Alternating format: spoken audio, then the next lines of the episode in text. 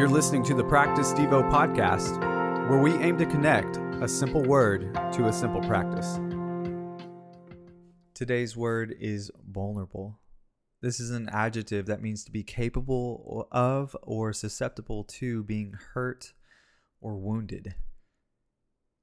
As a disciple, as we grow with people, as we learn to let our guard down, as we learn to admit the things that we're weak in rather than the uh, the the facade that we have to be so strong all the time that I'm perfect and everything and I really don't need anybody's help. Vulnerability is kind of at the root of uh, our walk with the Lord as we become people that would celebrate the things that we're weak in because when we're weak, we know that He is strong. That's what Paul says, at least. He gives us that encouragement that we don't have to be afraid of being weak we don't have to be afraid of being wounded or hurt, especially with Jesus, because he's not going to wound or hurt us. He's going to uh, comfort us and walk with us through our pains in life. The hope is that we would be disciples, uh, that we would find people, a community of people that we can uh, be vulnerable with, because although they're trying to be like Jesus, they're not always completely Christ like. And so we be vulnerable with somebody and we might get hurt or we might be wounded. And that's kind of the risk that's at stake. But when we realize the joy and we realize the the freedom that can come from being vulnerable, then that's a good thing. So first I want to address the fact that you as a disciple, if you are trusting Jesus as your salvation right now, uh, when people come and they're vulnerable with you, remember that's a sensitive thing. That it's not something that you can use against people to wound or hurt them and when you are vulnerable with others, it's the same thing that you would hope that that the, the person that you're talking to, that you're sharing your stuff with, wouldn't hurt you or or take that and and kind of jab back at you because we know Jesus wouldn't do that to us.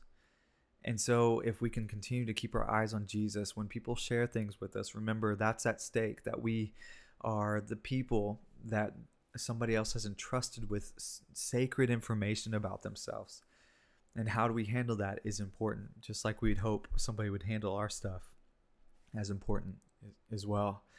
James 5.16 says this it says therefore confess your sins to one another and pray for one another pray for one another that you may be healed. The prayer of a righteous person has great power as it is working. This is the next thing i want to address is what does it look like for us to be vulnerable? James would encourage us to confess our sins to one another and pray for one another that you may be healed. Man, that, that is a beautiful thing that can happen through our vulnerability.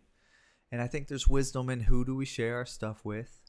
Uh, but with with this idea of being vulnerable, there's there's freedom on the other side when we can let go of that that fear of being wounded or hurt and and speak openly about the things that are going on inside of us because we know that Jesus wants to offer us freedom and the beauty of this is that he uses other broken people to help pray and help lead people to uh, that that that righteousness that that Christ that is found in Christ and only in Christ.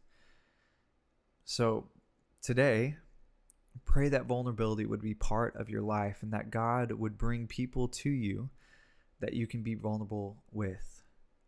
Be vulnerable with a Christian brother or sister. Share what is on your heart, laying it on the line and trusting that they will walk with you through it. And if you are on the receiving end of that, if someone is sharing something with you, then take on the responsibility to walk with them through that. Let's pray. Lord, you know every part of us, and you still love us. Teach us what it looks like to be vulnerable and how to receive others that may be vulnerable with us. In Jesus' name, amen. Thanks for listening to the Practice Devo podcast. We hope this helps in your spiritual growth and practice in becoming like Jesus.